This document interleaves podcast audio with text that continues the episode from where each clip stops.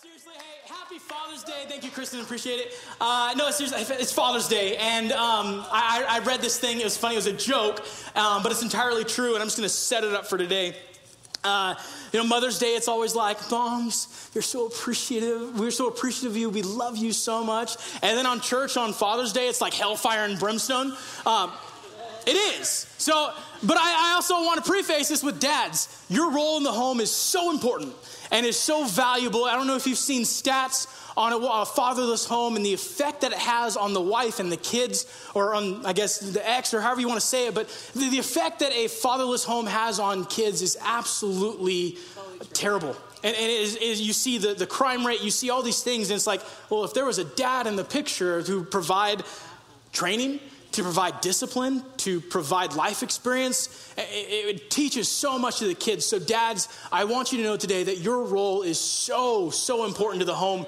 And we here at Change Life Church love you, dads. We pray for you guys all the time. We pray in our staff meetings. Dads, you are so important to the role and the health of your home. So, dads, this Father's Day, before I cut into this, we love you, okay? We love you, dads. Give, give every dad a round of applause, real quick. Absolutely.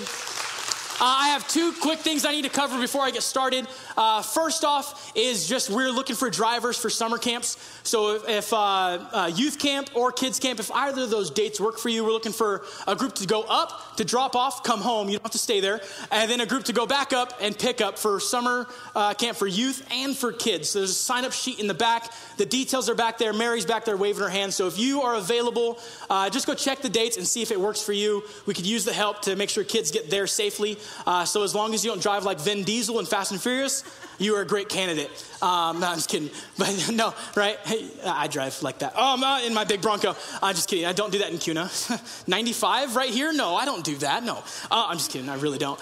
Uh, the last thing is just our tithes and offerings. I just want to say thank you in our faith, in your faithfulness to giving to God's kingdom. Uh, we're seeing God do great things here in our church, and I'm going to talk about this a little bit in my sermon today. Uh, but however it is that you give, I know we give digitally. We don't pass the buckets anymore. Uh, so by giving online or texting to give or sending a check or however it is that you do it, dropping it off just know this that we at Change Life Church are so appreciative that you've partnered with us to say, Yes, I want to see what God would do, and I'm going to walk in obedience to Him. Um, so, thank you so much for your faithful giving to God's kingdom as we give this morning. Thank you, thank you, thank you so much. Uh, so, without further ado, let's get into this. I said, I'm, like I said, I'm flying solo today, so you, you got me for announcements and the sermon. So, uh, if the sermon is bad, I apologize because I know the announcements were terrible. So, I'm just kidding. Uh, and, oh, no one, okay, I guess the, the announcements were terrible. Awesome, great. We're off to a great start, guys. Uh, no, hey, uh, this morning I just want to uh, talk about and tie together uh, what happened at Jericho with Mother's Day. So I know uh, Chris spoke on the Battle of Jericho and what happened there. And uh, today I want to talk about what happened right after that. Kind of pair Mother's Day and Father's Day together as, as one complete package. You see, Mother's Day is always about like, you know, the walls are coming down. And then we're going to talk today about the sin of Achan. Um, and it's confrontational. It just is.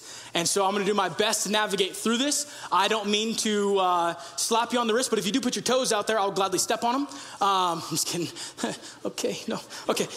But no, I, I, I, my, my text today, guys, I'm just telling you right now, it is confrontational. It is. It's in your face, and I'm going to deliver it as sweetly as I can, but as truthfully as I have to. Um, so that's where I stand on this topic today. So without further ado, let's get into it. Let me start by just telling the story. Uh, a couple weeks ago, we went camping. Um, you, I think most of you know that. I think I've already talked about that. But before that, like two weeks prior, we did like a uh, preliminary camping trip. Like we wanted to make sure, like you know, we go out there, we unpack, we set up, make sure we have everything. We went with uh, Becky and Brandon, and they took their cool trailer out there, and I had like a stick with a tarp on it, a tent, right? And, and you think I'm kidding. And so we, we like set up, right? And they were there as like our safety net, as like just in case you don't have anything. We have this beautiful mansion that went on wheels, right? And it's like, huh, great, like way to make me feel insecure, right? I'm just kidding. I, I love you guys so much. And uh, anyway, so we went out and we just wanted to make sure that we have everything we need.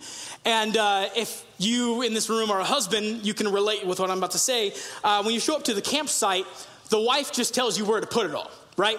And you are kind of just like obedient, right? Because if you're not, good luck. Have a great camping trip, right? And so we, we show up to the site, and Chris is like, This is where I want the tent. And I'm like, uh, babe, that, this is probably isn't the best spot. I could probably think of like 10 other good spots around here. She's like, Stevie, this is the spot. I'm like, Sweetheart, I love you with all of my heart. I think if we just position the tent over here, no, no, she was not having it, okay? This is not to knock her. What she wants, she gets in my household, okay? Even on Father's Day. And so I'm sitting there and I said, okay, fine, I'll do it, right? The, the reason I didn't want to put the tent there is because it was uneven ground. And you guys know that when you put a tent on uneven ground, it's just, it's not good, right? Let me explain. We go to bed that night, we put our air mattress, you know, set it up, and it's all there, and it's like, wow, it looks so comfy. I'd rather go for the trailer, but whatever, okay, this is great, right? And so Brandon and Becky, they had their heater turned on. It was like 23 degrees, right? It was wonderful. And they were they were like cooking in their trailer. Like they were like, it's hot, and I'm like, shut up, right? So we got their little, my little tarp set up, and I'm sitting there, and I, I get in bed that night, and uh, I lay down, and I'm like, what in the world's going on? Like, I'm like, okay, come on, come on, Stevie, just go to sleep, go to sleep. And I'm like, oh my gosh, like what is going on? I cannot get comfortable. And so what I did is I rolled over on the furthest side of the uh, the uh, the, the not sleeping bag, the air mattress, thinking, hey, I get caught between an air mattress and the tent, I won't roll because we're on a stupid hill, like I said not to do. And so I positioned myself like way almost off the, uh, the air mattress. And sure enough, and I'm like, oh my, I can't do this. All night long, I tossed and turned. I could not get any sleep because I had a very bad foundation under my tent, under my mattress, and it made it terrible. So the next night, I was thinking, hey, if we just take the, the mattress and turn it, then it's more like a slide more than like a roll, right? Like, I'd rather at least have that. Like, zip out and go get coffee in the morning. It was still terrible, right? It was, it was just a nuisance because now our, our mattress is sideways and it's taking up like the entire inside of the tent. It's like, dude, now it's just uncomfortable. It's just a huge nuisance because we put the tent on top of really a mound that we shouldn't have put it there, but we did because my wife is perfect and she's never wrong, right? And she still wasn't wrong. We still put the tent where it was because it's what she wanted and she was right to want it there, right? And so, you see that? What a save. Okay, so we had say, and I got a terrible, two terrible nights of sleep. The first night was definitely worse than the second. But either way, I was just uncomfortable because of what was under my tent. My title of today's message is What's Under Your Tent? And so we've been walking through the book of Joshua. Uh, on this faithful series and today we're like i said we're gonna we're gonna tie mother's day and father's day together looking at jericho and the wonderful victory that israel experienced and then what happened the next few days on how that great victory was lost because one man decided to do something that was totally uncalled for and so we're going to dive into that today. We're going to look at it. It's in the, uh, the book of Joshua again, chapter 7. Um, but before I, before I get there, I need to set it up and, and preface a couple of things. You see, Jericho, the walls came tumbling down, and God told Israel, He said, Hey, look, when you go into Jericho after the battle is won and, you know, the, the walls come crashing down, I want you guys to go in the city and take all the silver, take all the gold, take anything that looks like treasure and put it inside of the Israeli treasury and hide it there, give it to the priests to watch over. He says this, he put a ban on. it. He said, Nobody is to take anything under the ban. You are to, it is not for anybody to take. This is only for you to put into the treasury. And I, I started thinking as, as, I was preparing for uh, today and going through it, I, I wondered why did God not want his people to I, I like saying this word because it makes me think I'm a pirate. Uh, take the plunder from the city, right? Like, why, why, God, like, your people have been suffering for 40 years in the desert. And they get Jericho, the walls come tumbling down like Humpty Dumpty, and man, it is awesome, it's incredible. And God says, nothing from the city can be taken as your own. Turn it all into the treasury and store it there and the priests will watch over it, but nobody's take anything from the, tre- from the treasure of the city and as their own and put it in their house. And I was like, well, why would God want that? Like, God, don't you want to bless your people? Like, they've walked in obedience to you for 40 years, not going to what you promised. Like, aren't you a good God and you want your people to be blessed and experience? I think there's a couple reasons why God didn't want them to take anything from the city. First off, I think it's because the battle was not won by sword. Not a single sword was unsheathed that day to kill someone from Jericho. God took care of it all. And so, for Israel to go in there and take the plunder for themselves and take the treasure for themselves, it's almost as if to say, I earned this. It belongs to me. Because of what I did, I, I can now take what belonged to them. And that's not what happened. And so, God is saying, No, I'm actually the one who did the work. You, you just marched around the city, and God is saying, I'm the one who took care of it. The other thing uh, that I think is important to notice here is that God is reminding them of the first fruit. The first thing to come in. See, they're about to go in and they're going to overthrow 31 cities to gain the promised land. God is saying, just this first one, it belongs to me. All, all the, the gold, all the silver, everything in there, it comes to me. It goes to the treasury. The priests watch over. It's not for anybody else. It's because of the tithe, I think. I think God is teaching them, no, you're going to walk in obedience to the tithe. That first in goes to me. The first thing you do goes to me. And, and I know I'm going to talk about money on Father's Day, and I don't mean to do that, but it's in the text. And so we're going to go there for a quick second and talk about it. Because the tithe is an act of obedience to God. It's not just that we're giving money, it's that we're walking in obedience. And I've been a pastor now for over 10 years, and I've heard some pretty crazy things on uh, why people say they don't give in the tithes and in giving the offerings. There's a few of the reasons that I've heard, and you've probably heard these before too. Uh, they're, they're common. Uh, but they said this, things like this I don't trust the church to handle my money correctly. I've totally heard that a few times. Like, uh, many times, people are like, you know, I really don't want to give to the church because you know, I just don't think they're going to handle it correctly, right? to refute that, I just say, well, it has nothing to do, your obedience has nothing to do with someone else's obedience. That, that's, that's your obedience, right? If I have my two kids and one kid is obedient and one kid's disobedient, it doesn't make them both right because one was obedient. No, it makes one obedient and one disobedient. Your, your responsibility is your own obedience. Uh, another thing I've heard before is this one makes me laugh. I'll tithe when I make more money. This one makes me laugh because if you're not faithful in the little, you will not be faithful when it's more because that check amount just goes up. And you, you, you go, ah, right? And you start thinking, oh, maybe I'll give, you know, this much instead of this much. No, no, no, no. The tithe is a tenth. It is a portion of that. It is 10%. And giving at, you know, $100 or giving at $1,000, the percentage doesn't change. Just the amount does. And when it's more zeros, it's a little more hesitation. I'll just be honest with you this morning. The other thing I've heard people say is the church doesn't really need more money, so why would I tithe? They're doing just fine. Their budget is in order. They've got money in the bank. They've got some savings there. They're about to go do a building project. And we start thinking, like, oh, no, it's okay. Like, the church is doing just fine. It's funny because all of those reasons have no bearing on God's agreement for us to be disobedient. Zero agreement. Obedience is obedience, and disobedience is disobedience. There's no ifs, ands, or buts about it. It's what it is. And, and you sit there, and, you, and right now you might be thinking, man, there he is. He's talking about money. Yes, Jesus did too. Actually, a whole lot, if you look at the Gospels, yeah. what Jesus did. And, and if we really want to be biblical about the tithes and the offerings, let's go there since we're already there. In the times of the Bible, people would actually walk up in front of everybody, okay, not giving online or through a texting to give and nobody can see, right? But they would walk up in front of everyone in church and they, would sit there and they would drop their money in the bucket. And the teachers, Jesus and the disciples, had a conversation one time in front of people about how much they were giving. The lady walked up, the widow, and she gave a mite, which is like a hundredth of a penny. It was like nothing. You might as well just walk up and put a handful of dirt in the, in the jar. That's basically what it was. And Jesus, he can't whisper. He's got 12 people to talk to. He can't be like, Did you see that? No, he's got to talk to him. Did you guys see how much she gave? She just gave more than everybody else in this room. In front of everybody, Jesus is having this conversation. And then, really looking at the New Testament, and after Jesus died and rose again and went to heaven, in the book of Acts, we see that people would walk up to give their offering and they would announce how much they're giving. So, if, so next week for tithes and offerings, we're going to walk up to the front, and each of us are going to announce how much we're putting in the bucket. I'm just kidding. We're not doing that, right?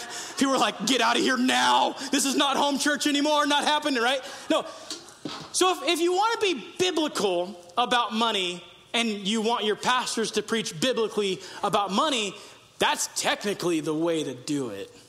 Is to announce how much you're giving. And Ananias and Sapphira the example that we see in the New Testament they lied and God smote them with lightning, right? Like they died right there on the spot in church because they lied about it. So what I'm what I'm getting at here is we're definitely not going to do that. Okay, that's not going to be a practice here at CLC. But what I am saying is that the Bible has a whole lot to say about money because the love of money is the cause of all evil. Not, not, not money is the root of all evil. No, the love of money is the root of all evil. And Achan, the guy we're going to look at today, had a love for money and more. He had a little too much greed and covetousness within him that made him go, you know what? I want this. And so we're going to look at how this one man and what he decided to do today, how it affected the army of Israel, how it affected the country of Israel, really, and how it affected his entire household.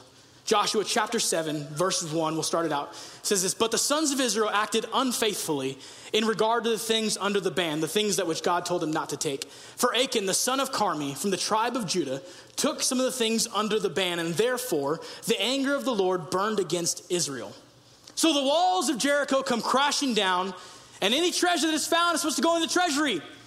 But God says, hey, someone has acted unfaithfully here. So what is it that, that caused Achan to act unfaithfully towards God. What did he take? He took a robe from Babylonia, 200 shekels of silver, and a 50 shekel in weight gold bar. That's about 11 and a quarter pounds. I don't know if you've ever held a gold bar before. Um, whoa, Talk about temptation. I was at a, in San Francisco when I was a kid, uh, and we were at Fisherman's Wharf, I think it was, and there was this uh, little place there, and uh, at Pier 39, and they had a gold bar, and the guy took it out of the thing. I had to hold like a, a glove or a, a, not a, a little towel. Thank you, holler at your boy. And uh, I, I, couldn't touch the gold with my hand. He, I, he made me hold it in the towel, and it was small and it was heavy. And I, everything in me, my my 11 year old brain, I was like, run, like. Take off, dude. He'll never catch you. He's slow. Like, I just, oh my gosh, that bar was tempting. It was crazy. It's crazy what gold will make some people do, just like it did with Achan. And I don't know what's so special about the robe. He must have saw it and was like, whoo, your boy's gonna look good, right? Like, I don't know if it was Armani or something. I, I don't know. Um, but apparently it was a nice robe. Okay, I don't wake up in the morning go, wow, I can't wait to put my robe on because I don't own a robe. Like, it, to me, it's just, a robe? Really? Like that was fancy to you? Like, okay, cool. That's that, yeah, Achan, you do you, bro. That's that's cool, right? And, and he wanted the robe, so he took the robe. He took the shekels of silver, and the eleven and a quarter pounds gold bar. You see, what he stole, it doesn't really matter. He could have taken one shekel of silver rubbed in mud, and he'd still be just as guilty as if he took all of this. Right. It wasn't about what he took or the amount that he took, it's that he disobeyed. That's why the tithe is so important. It's not about how much, it's about obedience. Because without it, it is disobedience. And, and Achan is there and he takes what he thinks is his. I, I can almost see Achan in this moment, you know, uh, walking up to a rock that's higher than the other rocks and putting his foot up and flaring his chest out, walking around Jericho, like, yeah, I did this. I earned this. Jericho is defeated because of me. Like, I don't know what he was thinking, but I, I know that he was probably thinking, you know, for 40 years I've been in the desert suffering. For 40 years, man, being obedient to God, that when that cloud moves, that fire moves, we follow it. And man, I've been obedient to him, so why do I not deserve this? Oh, it's just 200 shekels of silver. It's, it's 11 pounds of gold. You know how many pounds of gold are on the earth? I didn't do the research. Go figure it out. I don't know, but it's crazy. There's probably a whole lot, right? 11 pounds is nothing comparatively. And I'm sure Achan is having this moment of, you know, I deserve this. I earned this. The city's defeated. And I am a soldier and I'm going to take my part in this. But the fact is that he didn't do anything to deserve it. He didn't earn it. His sword didn't come out of his sheath. Instead, he thought it was really cool and was like, yeah, right, and put it back. He didn't stab anybody, he didn't kill anybody. He didn't do anything. Yet he has this moment of weakness where he almost thinks, you know, I've, I've earned this. I deserve to take this gold, this silver, and this fancy robe back to my place. This is mine. And, and I think all of us can kind of relate in some way. Have, have you ever stolen something before? I, I have. Uh, we're live streaming right now, so I'm not going to say what they are because I want to remain unapprehended, right? It's back when I was like 12, okay? People always come, it's okay, calm down. And so I, I remember I, I was, uh, I was at Target. I was 12 years old. Uh, this is just when I got caught. This is when it stopped for me, okay? This, I learned my lesson this day. Uh, it was back when PlayStation 1 was like the thing to own. Like there's a PlayStation 5 now, okay, just so you can keep up with kind of where we are. PlayStation 1, when that thing was out, I was like, bro, I'm calling my homies up, right? On, on the phone that was connected to the wall, right? I'm like, bro, get over here. I got a PlayStation 1 And they're like, no way, right? So my 12 year old friends all come running over and we're like, this is so cool. We got a PlayStation. The graphics were terrible. Like, oh my gosh, like it was, it was bad. But I, I thought I was like bomb.com because I had the PS1, right? And so uh, we go to Target, and if you've bought video games for your kids or grandkids, you know exactly what I'm gonna talk about here. All the games are behind the glass, right? And I got those stupid little keys, right? And when you want a game for your kid, right? And your kid's like super impatient and you're waiting there at Target for a game, it takes like half an hour for the employee to come over that has the key. What, Target, why is there only one key in every store for this? I, anyways, I'm gonna get ahead of myself here. So, what, I, what I'm saying is, Target did something really dumb this day. When 12 year old Stevie walked in, they put all their PlayStation 1 games on this cardboard little stand outside of the glass. And see, back in the day, what we thought was cool was FUBU pants, right? They were like this wide. And then what we thought was even cooler was to take a rubber bands and seal up the bottoms, right? So then it's like, you know, like capris, but they're like Aladdin pants, right? And so, uh, your boy was styling, okay? I didn't have a robe, but I had FUBU pants, okay? And uh, I remember I, I, I, think I had like 17 belts on too because they were so big, but I walked up and I grabbed the games and I was just like, Shane, that's my brother. I was like, bro, look how dumb they are. And I'm like holding all these games. I'm just like throwing them down my pants. I had like 15 games down my pants, okay? You couldn't tell because FUBU, right? And I'm walking through the store. I'm probably walking like this, right? That's probably why I got caught, right? And I go out to the front, the front like sliding door, it goes to open. And I remember just like starting to run, like, yes, I'm free, right? Totally got caught right there. They called the cops. And, um, the cops show up, they're like, You're going to jail, kid. And I was like, No, please. Like, I'll be a criminal for life. My family won't come visit me and I'll have no friends. Like, I just, I started bawling. I'm crying. And I just, ah, uh, but the reason I tell you this is because the emotion that I had and the feelings that I had enjoying that sin. Be, being real, if it's temptation is because it, it's fun, right? I had a desire for it and it made it fun, knowing I'm breaking the law. And it was just like, oh, if you've stolen something, you know exactly what I'm talking about the, the thrill that it kind of brought. I had no idea that I'd be threatened with prison. I thought I was going to, and I didn't know there was like juvenile hall at the time. I thought I was going to be in there with like the gangbangers. I was like, they're going to kill me. Like, I'm going to get shanked. I'm dead. Like, 12 year old Stevie, dead. Up on arrival. Like, dude, right? They take a plastic fork and like, and they got a spear. It's like, what in the world? How'd you do that, right? But I was terrified. And that event stopped the stealing in Stevie's life, okay? So it's been a long time. Stevie does not steal anymore, okay? I learned my lesson.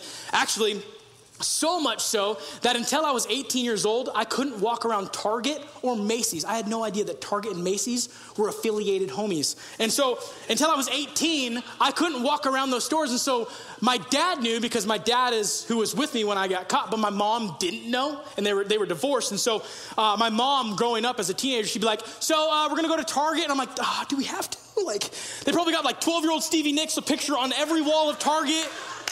And so if I walked around Target or Macy's, I had to walk around with my parent.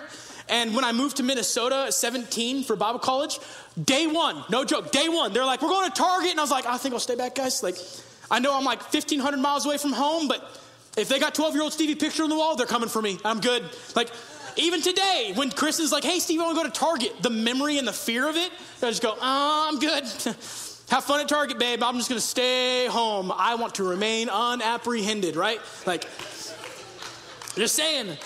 But, anyways, I, I say all that because I understand what Achan was probably feeling. He was aching for a sin, he was aching for more. He wanted more. He did a little play on words. That's funny. Okay. As we look at him, I, I, start to look at my own sin. And as I, as I look at Achan, I'm starting to compare myself to him. Hopefully, you're going to do the same here. Because how many times do you and I think along the lines of, I deserve this? Oh, and it gives us permission to sin. Well, you don't know what they did to me, so that's why I do this now. Because of someone's actions, you have to engage in sin? because of a past decision that I made, I now have to engage in sin on a daily basis? No, I'm sorry, that's not true. That's not the life that I want, at least. I want a life free from sin. I, I, that's what I've been given through Jesus. Not that I earned or deserved anything, but that He gave it to me because of His mercy, that I can live free from that. You see, it's human nature to take, back, take and it's human nature to pay revenge. You see, uh, you don't believe me? Just go in that nursery right now and dad's the Snickers bars that you're about to get. Give it to your kid, open it up for him, give it to him, and right when they're about to take the first bite, take it away from them. And watch the fury that comes in those 24 month old eyes, okay? They will come at you full force, and you have a terrible Father's Day, okay? We do the same thing as adults, just hopefully it's not about candy bars anymore, right? But, but we do the same thing. We start to think, you know, I've, I've earned this, I deserve this, I'm gonna engage in this activity, I'm gonna dwell on this impure thought because you know what? I've earned it, and they did this to me, so that's what I'm gonna do now. This is how I'm going to cope with the pain of what I have to deal with now. I'm telling you right now, sin is never a coping mechanism that's gonna help you. It will enslave you, it will trap you, it will be a candy bar that is poisonous to your soul. But we take it and we enjoy it just like Achan did. So, getting back to this, Jericho's defeated, Achan has stolen things. The next city that they're going to go conquer, this is city number two of 31, is the city of Ai. And so, Joshua, I'm going to summarize these next few verses up until verse 10. I'm going to summarize it for you. Joshua says, Hey, I need to send out a couple spies into Ai, and I need you guys to tell me what it is because I need, I need to put together a battle plan and, and the soldiers that we're going to send and what we're going to do there and how we're going to attack the city. And these spies come back and they're like, Did you see how easily we defeated Jericho, Joshua? Yeah, this town is nothing. You need to send like 2,000, 3,000 guys, man. We'll overthrow the city in a heartbeat. Don't even, Joshua, don't even worry about it. Start thinking about the next city. And so Joshua's like, Hey, sounds good to me. So he assembles 3,000 men, just to be sure, and sends them to Ai. What happens? Is those men get utterly defeated. 36 Israeli soldiers are killed. Now, 36 may not sound like a lot, but I need you to understand something. No Israeli soldier has died yet. These are the first 36 Israeli soldiers to die. They haven't coped with this yet. They haven't learned what this is like yet. A real battle when, when God isn't with you? 36 of our how did this happen? Hold on a second hold on a second. These are our people. This is our this is our tribes. This is the people of, of god. And 36 of them died when jericho was literally just handed to us? Hold on. Joshua starts saying what's going on here? And all israel comes together to mourn to cry. Joshua falls on his face it says he cried all day long. That's what the bible says.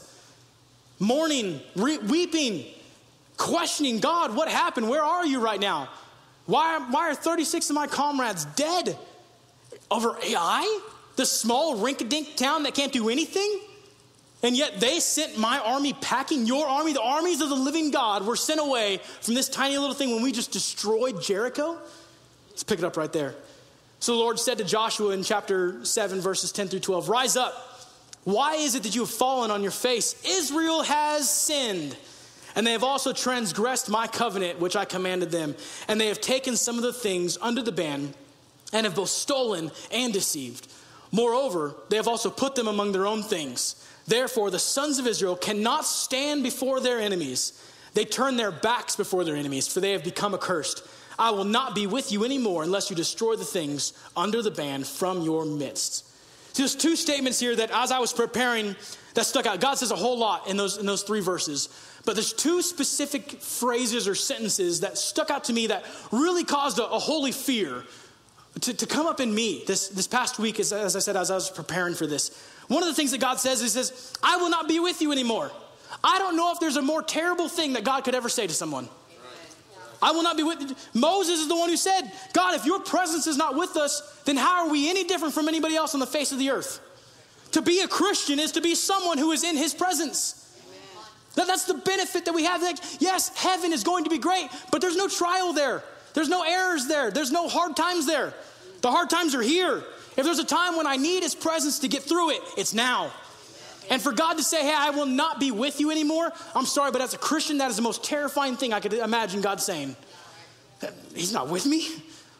God's presence is not with me. Let me tell you right now, God isn't with them anymore because blatant disobedience brings about the absence of God on your life. God is everywhere, yes. He is uh, omnipresent, He is everywhere right now at this very moment. I'm talking about His manifest presence, though. The presence that we experienced uh, during worship a few minutes ago when it was like, man, His glory shows up and you don't want to say anything, but you, you, you want to say everything. You're like, oh my gosh, like God, you're here. And navigating that is so fragile. That's what I'm talking about. That I'm talking about his presence. That's the presence that I'm talking about. And when we, dads, let me talk to you for a minute. When we decide to be blatantly disobedient to God, he will withdraw his presence from your home. That's terrifying. That I am instructed by in the New Testament to be the spiritual leader for my home. As dad, as husband, I am the one who's supposed to set the spiritual temperature, you could say, the, t- the spiritual gauge of my home. And when dad is being disobedient, God will remain absent. See, those 36 men that day in that battle were innocent men. I don't know what the greater miracle is that only Achan stole or that 99.99999% of the men didn't. But Achan, the one person who did, is remained alive. Alive? Remain alive. Remains alive. I love English, right? Jeez, I'm terrible. Right? Achan is the one who's guilty, yet 36 innocent men who stole nothing have to die. And they have to go get a, a, a messenger sent to those homes saying, hey, sorry, your husband, your dad, your brother is dead. He died in battle. Against Ai? The small little town that we were supposed to wipe out and not even send the entire army to? The small little thing of just the, oh yeah, cool, whatever, go handle it real quick. The small task? And you're telling me that my husband, who has remained faithful to God, my husband who, who has been obedient to God, and though he was tempted in Jericho to take something, he said, No, I'm taking this to the treasury and dropped it off there and remained faithful and obedient to God. You're telling me that my innocent husband is dead? Yet Achan, the one who sinned, remains alive. I think it's because God wanted him to feel the weight of what he did. That no, no, no, your actions caused a whole lot of problems.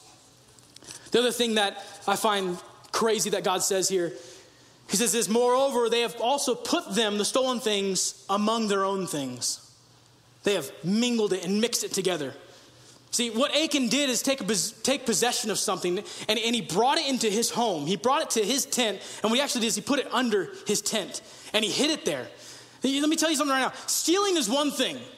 What God is addressing is that Achan invited these stolen items into his home under his own roof, claiming as if he earned it and took it for himself, but it belonged to God.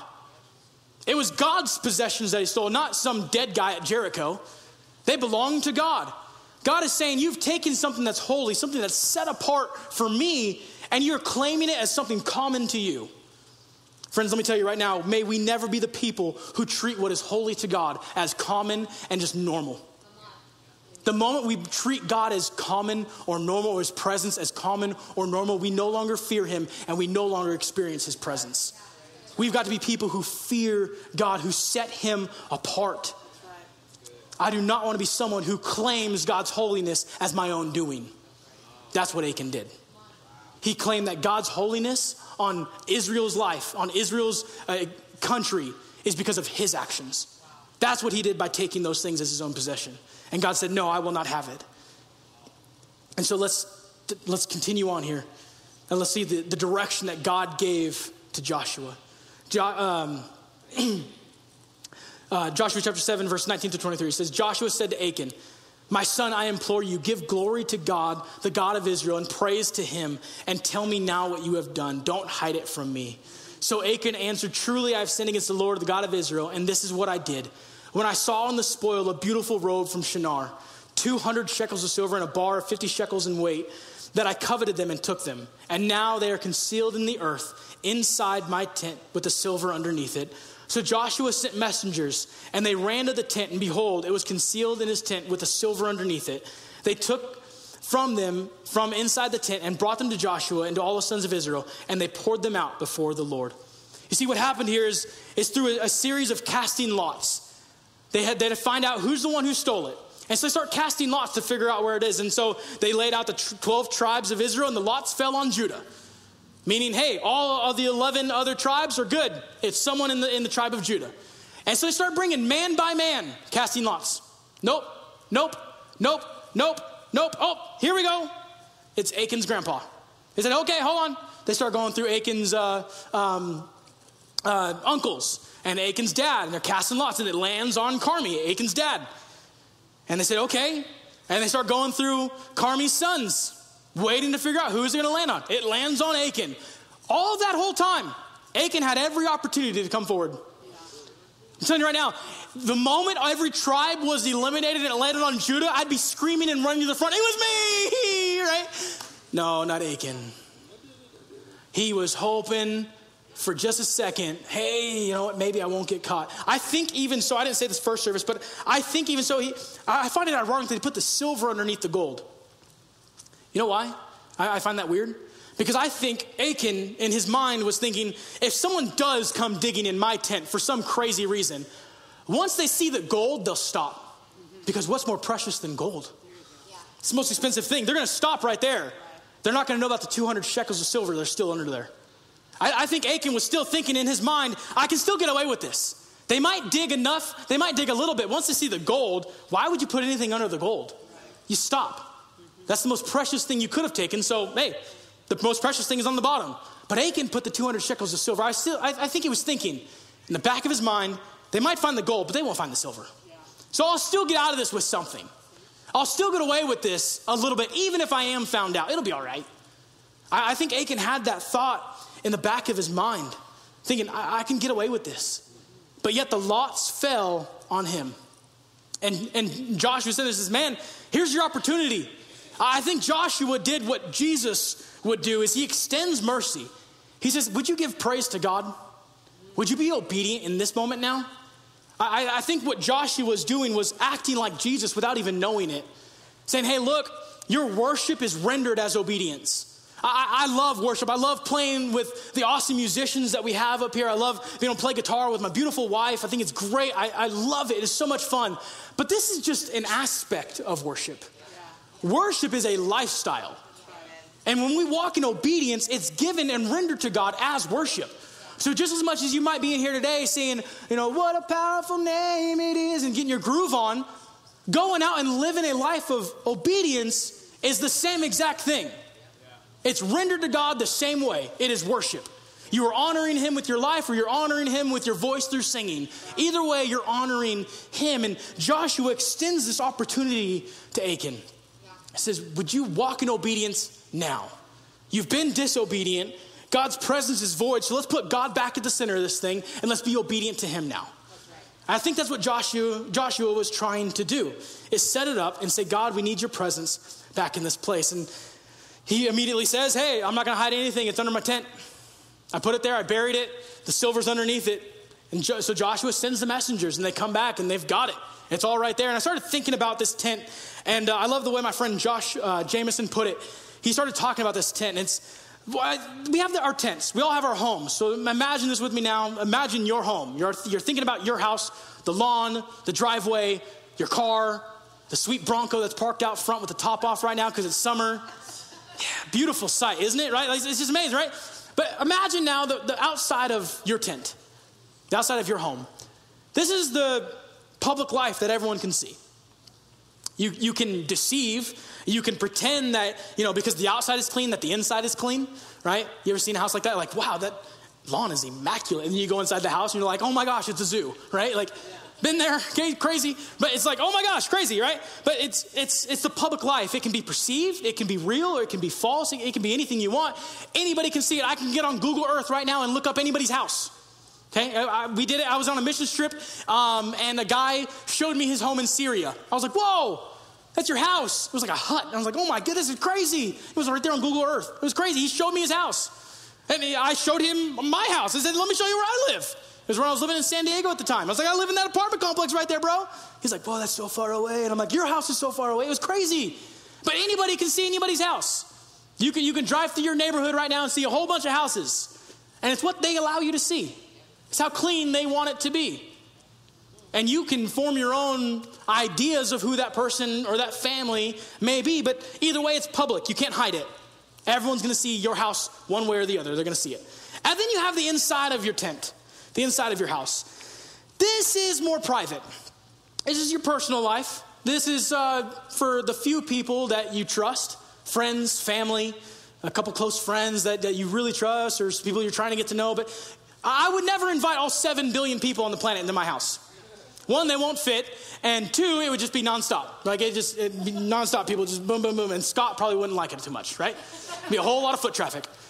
Scott's my landlord, if you don't know, okay?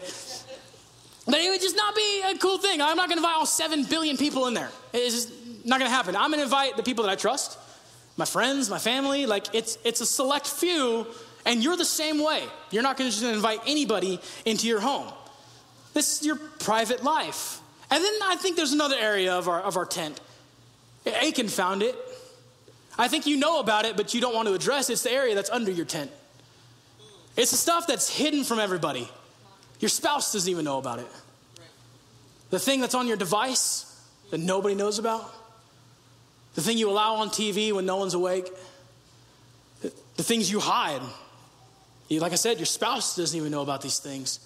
It's not, it's not, some of these things, don't, don't immediately go to sin. I know I kind of defaulted to that, but just because you have something under your tent, something hidden, doesn't make it bad, right? It doesn't make it a sin. Everyone has secrets. Everyone has things that, hey, this is just for me to know and no one else. This is my personal life. But what's, what's bad is that it's when it's private and that it's sin. That's when it starts to do other things to your tent, like an uncomfortable camping trip when you can't escape it. You can't get away from it. You're stuck with it. It's your private life. And what I've learned is that when we try to conceal that sin, it's really going to put a damper on your life. It's going to slow you down a lot. And Achan is brought before everyone. The guilt of the battle is on his shoulder. The 36 innocent men are on his shoulder. And the money is just sitting under his tent. Would you, would you stop and think about that for just one second? The robe and the money is under his tent. He stole it and he can't even enjoy it. What's he gonna do? Walk around with this new fancy robe on? No. You've been in the desert for 40 years. Everyone's gonna know. Where'd you get the robe, dude? Everyone's gonna know. What's he gonna do? Take the 200 shekels of silver and the bar of gold and go buy a new camel with hubcaps on it? Like, what's he gonna do? A new wagon? right? The spinner, the spinner hubcaps, right? But what's, what's he gonna do? Everyone's gonna know. Achan, you didn't have any money before. How'd you get this? Exactly. So he took possession of something to hide it. I think we do the same thing. I, I, think we engage in activities that we know we shouldn't do and we can't even enjoy it. We instead we have to hide under our tent. I can't tell anybody about this. And what I've learned is that what is ever under my tent, I'm a slave to it. I am held captive by secrecy. I can't announce it, I can't enjoy it. Instead, I am in the constant fear of being found out. What a way to live, man. No, that's bondage. I'm sorry, but my God did not die on a cross so that I could continue to live in bondage. Instead, He died on a cross so that I could take my bondage, break the chains off my life, and live with freedom. He didn't want bondage for me. If he wanted bondage for me, he would have stayed in heaven and enjoyed his life there. Instead, he said, No, I will go to earth and I will suffer. You messed up. I'll punish myself. I'll take the weight of this. So that I could go on and continue to hide things under my tent? No. I do not want to be held as a slave to my secrets anymore. I want to live in the freedom that he has purchased for me. So Achan can't enjoy his, his treasure. Stole it, can't do anything with it. Even still, before the battle, even after Ai, he's probably got to wait a little bit to start pulling these things out to start using them. So he's got some time. So, what, what, what's, what's under your tent this morning? What, what do you have hidden under there that you can't enjoy because you're stuck to the slavery of a secret? You're trapped to it. I've been there. I know what it's like to have the fear of constantly being found out. Man, no one can see this. No one can know about this. I've got to keep this secret. But we get tempted by it because, man, it looks so good and so appealing. And I just want to enjoy it. You won't enjoy it. The price tag is far too high. You're slave to what's under your tent. And no matter what you try to do, if your foundation is flawed, your life will be flawed. You cannot build a house on an uneven foundation. Otherwise, you'll just continue to roll every night as you try to sleep. You'll never get the rest that you want. See, Achan didn't have the freedom to enjoy his treasure, just made him a slave to it. It's not living its bondage. I love what 2 Peter chapter 2, 19 says. It says this. This is that they are promising freedom while they themselves are slaves to sin and corruption. For by what a man is overcome, by this he is enslaved. Has something overcome you lately? Maybe something that's been on your life a whole long time. And you, you just, man, you're enslaved to it. It's almost like NASCAR. You just keep going around the same thing over and over and over again. I've been there. I know exactly what that's like to feel trapped in it, to feel hidden in it, and I just keep on circling around and around and around. I want to know do we fully grasp the gravity of the effects that it has on our lives? I don't think we do. Otherwise, we wouldn't have it under our tent anymore. See, if, if we would have stayed camping a little longer, I would have moved the tent somewhere else. I said, Babe, you're right. You're still right but we're going to move the tent over here. And this is going to be just as right because I'm going to make it feel like it's your idea. Okay? Good suggestion. My friend Baltimore said it this way in Bible college. He said, You need to embarrass sin before it embarrasses you. I said, Man, that is a good way to live life. I want to bring the light of Jesus into my dark places so that I am not held as to the secrecy of it, trying to hide it from everyone that I meet trying to hide it from my wife, trying to hide it from my kids. No, I want to live in freedom. I want to walk and live in the light. Because where there is light, there cannot be darkness. It's never a Christian thing to be soft on sin. And I'm not talking about people in the world who don't believe in Jesus. The last thing I will ever do to someone who does not believe in Jesus is correct them. I will not walk up to a person who is, you could say it this way, a sinner, and tell them, You're in sin, you're going to hell. No, I'm, I'm just, Sorry, that's not me. I'm not doing that. However, when it comes to the house of God, as a pastor, I'm instructed to confront Christians living in sin. So are you. We are instructed to do that.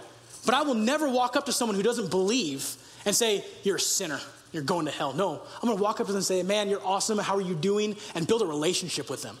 Just like Jesus did. Hang out with them, get to know them, build a relationship, and through a relationship, lead them to Him. That's the way to do effective evangelism. Joshua chapter 7 is beginning to wrap this up here. Then Joshua, with all Israel with him, took Achan the silver, the robe, the bar of gold, his sons, his daughters, his oxen, his donkeys, his sheep, his tent, and all that belonged to him. I look up the word all in the dictionary, it means all. and they brought them to the valley of Achor. And Joshua said, Why have you troubled us? The Lord will trouble you this day. And all Israel stoned them and burned them with fire after they had stoned them. A word there, plural them. Hold on a second. Achan's not the only one who paid for his price tag. They, they, they stoned his sons and his daughters too. Oh, hold on a second. Isn't God merciful? And like, God's like, cool, like, hey man, you know, the dad sets the spiritual tone of the house. I don't know if the kids knew about it. I don't know if the kids helped their dad bury it. I, I don't know. But the fact is that Achan, the dad, brought it into the home. How many times have my kids suffered because of what I brought into the home? Me, Stephen Nix. What have my kids suffered through because I decided to bring something in the home? I guarantee you it's probably more than I know. And I'm going to ask you the same question. What have your kids suffered with because you, dad, brought it into the home? You, it's hidden. They don't even know about it. I don't know, but they didn't say that the sons and daughters knew about it. I have no idea if they did or not. But they paid the price too. They paid the same price Achan did. Because why? Dad brought it in the home. Dad allowed it through the front door. Dad hid it in the foundation. Dad's the one who put it there, and yet the family's the one who has to pay for it. You see, as the dad, it's your responsibility to protect what comes into your home. A few years ago, we were living in Antioch, California. Uh, I was one of the staff pastors there, and our house got broken into three times in two weeks. And it got to the point where I was just like, I'm done. Like, we were in downtown Antioch. We were like on the skirts of the city. Like, it was just like bad. And I was just like, I can't do this anymore. And so I had a revolver and I had a baseball bat. And uh, one night, we're getting ready to go to bed, and I had just came to bed. I turned the lights off, and I go walk into the room, and I sit down on the bed. I was like, okay, finally. And I go to lay down, literally as my head hit the pillow, the alarm went off. And I was like, I knew right away, because we only had a couple of sensors, um, that the, the back door was like locked. I had like 13 locks, right, on the thing. Like, no one's getting into the back door. So I knew it was the window. And so I jump up, I grab the gun, I grab the bat, and I go running after this dude. I am chasing. I'm gonna tell the story another time because it's got some really good illustrations in it, and I don't want to use them all today. Get some. smart, okay? So anyway, so I, I go and I, I chase this dude. I open the front door. I watch him run around the side of the, the house. I go running after him. I'm like, dude, you are not coming in my house because it's my job to protect my kids. Because the moment I say, yes, you can come in, I have just consented to whatever it is that he wants. You want to kill us? Well, you're in the house. I just gave him complete access. No, it's my job as dad to put myself on the line. I've always said this that if anybody in my house is going to take it on the chin, it's going to be me. If someone's going to suffer, it's going to be me. If there's only a little bit of food, I'm not eating. And we've been there. I know exactly what that's like. It's like, hey, Tatum, there you go. That burger looks good, right? Like, I, I've been there. I, am not going to sit here today and say that my life is peachy keen and it's been fun. No, there's been days that daddy has gone without dinner to make sure the kids had dinner. I'm not just saying that to brag on myself. I'm saying that because I want to protect my kids. It's my job as dad. It's your job as dad. So, dads, yes, I'm speaking to you, but moms too. I'm talking to all of us today. Dads, it's your job to protect what you allow in your home. I would not allow that thief in my home. I chased him. It's probably the same dude who broke in the other two times. Probably the same guy. Coming back, double dipping. I don't know. He carved stuff on my table. Like it ruined, we had a brand new table, ruined our table. We weren't there. And there's just so many things that, that he took, that he stole. He was probably coming back again. I have no idea, but it never happened again. We moved shortly after. I told our landlord, I said, Your house is crazy. You're in the ghetto. We out. Okay? Like, I'm moving two miles that way. I am not going to live in downtown no more. We got out of there. Super fast. I was like, I'm done. Three times in two weeks is a little too much. But I would not allow that intruder in my house again. What intruder are you allowing in your life? And we think it's okay because nobody sees it. You see, I think it's really easy to protect your home from a thief. It gets really hard to protect your home from sin because nobody sees it. And we don't see the effect of it. A, a, thief comes in and takes something. You see the effect of it. The missing TV on the mantle. Oh, where'd that go? Got stolen. It's gone, right? But a hidden sin, nobody knows about that. Nobody's, nobody's going to know. I'm telling you right now, the kids know. You, you think your spouse doesn't know, but I'm telling you, your spouse feels the effect of it. They know. They know. Just like you feel the effect of it. But yet we continue to hide it, we continue to conceal it because we think nobody knows. No, Achan had no idea the price that he was about to pay and his kids were about to pay for his actions. Sure, the robe was pretty.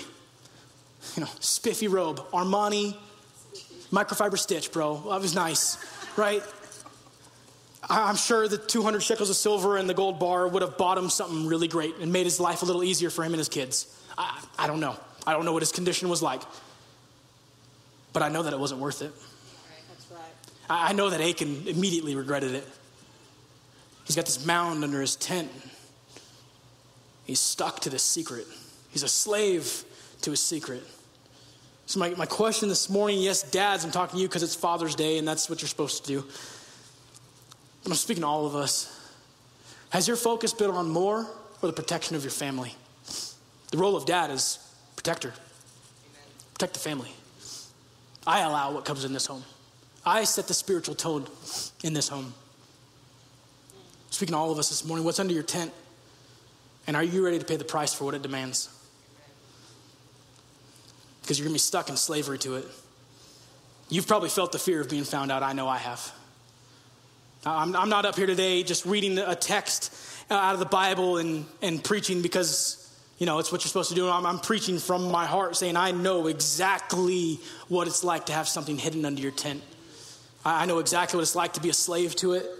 I know exactly what it's like to miss out on the presence of God because of my disobedience. I know exactly what I'm talking about this morning.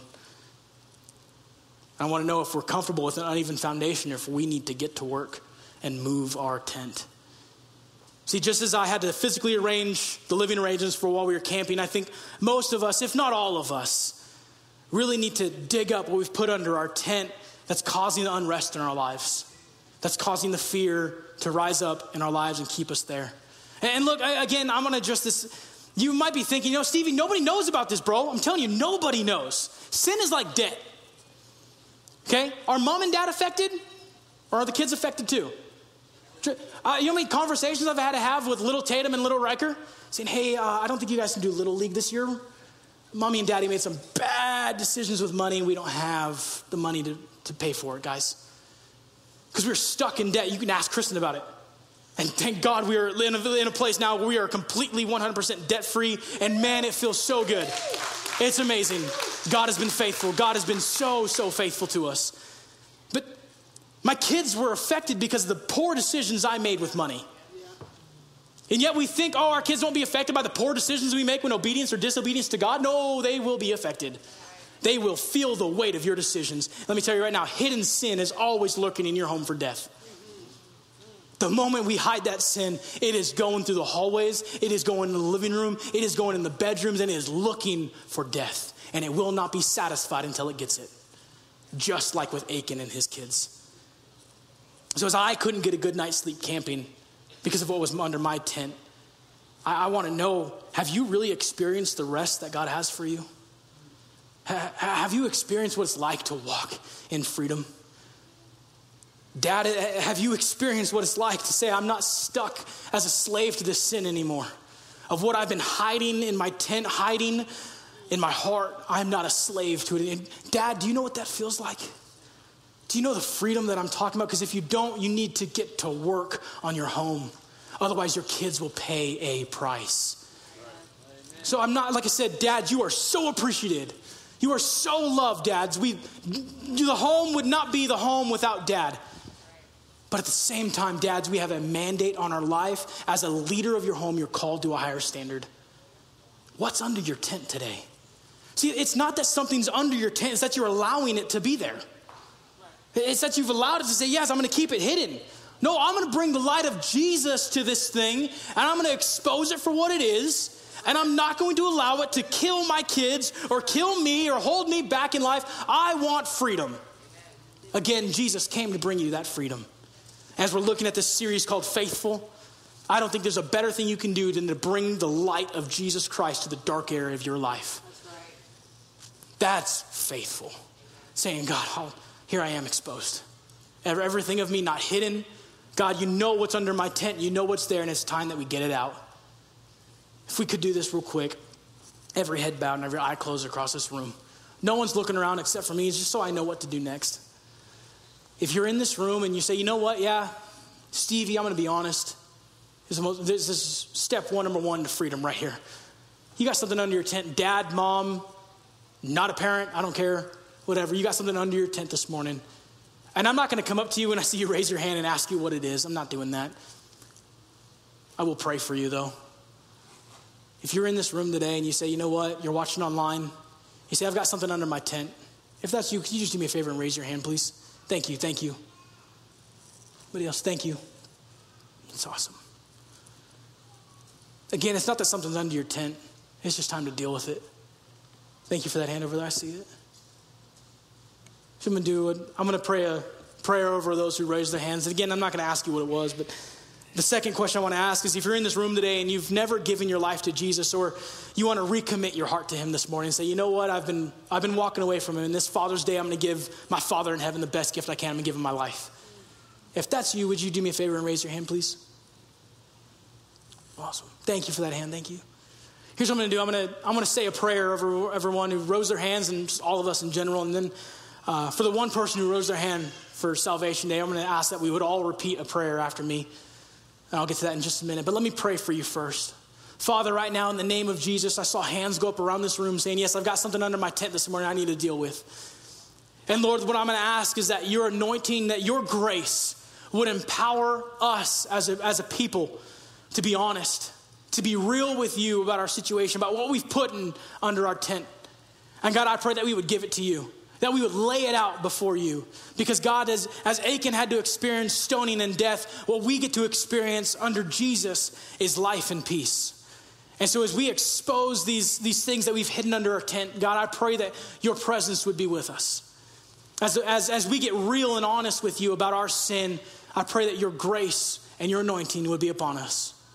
In Jesus' name I pray. Here's what I want to do, church family. If we could all repeat this prayer after me for those who rose their hands, say, Father in heaven, I repent. I turn from my ways, and I accept Jesus Christ as my Lord. I ask you to forgive me of my sins. I'm going to walk with you all the days of my life by the power of your Holy Spirit. Jesus, you are Lord. In Jesus' name I pray. Amen. Hey, can we give a round of applause to that person and those people? Awesome stuff. Hey, seriously, love you guys. And, and like I said, I, I, know today's sermon was a heavy hitter. I'm in your face with it. And I don't mean to be, but I do mean to be because it's the truth of God's word. And so, though it might sound bold, dads know this that you are loved. You are so awesome. Dad, you're the strongest dad in the world, okay? And no one's dad is like you. So please be you. Be in your home. Be present in your home. Flex your biceps in front of your kids so they know you're stronger than them, okay? And don't let them win in wrestling, okay? Just don't do it. No, until they pin you, then you suck, Dad. I'm just kidding. But no, Dad, seriously, we love you so much. We pray that you guys have a great and blessed day. Go barbecue or whatever it is that you're doing. We love you guys. We'll see you on Wednesday at 7 o'clock. God bless you so much. Peace out.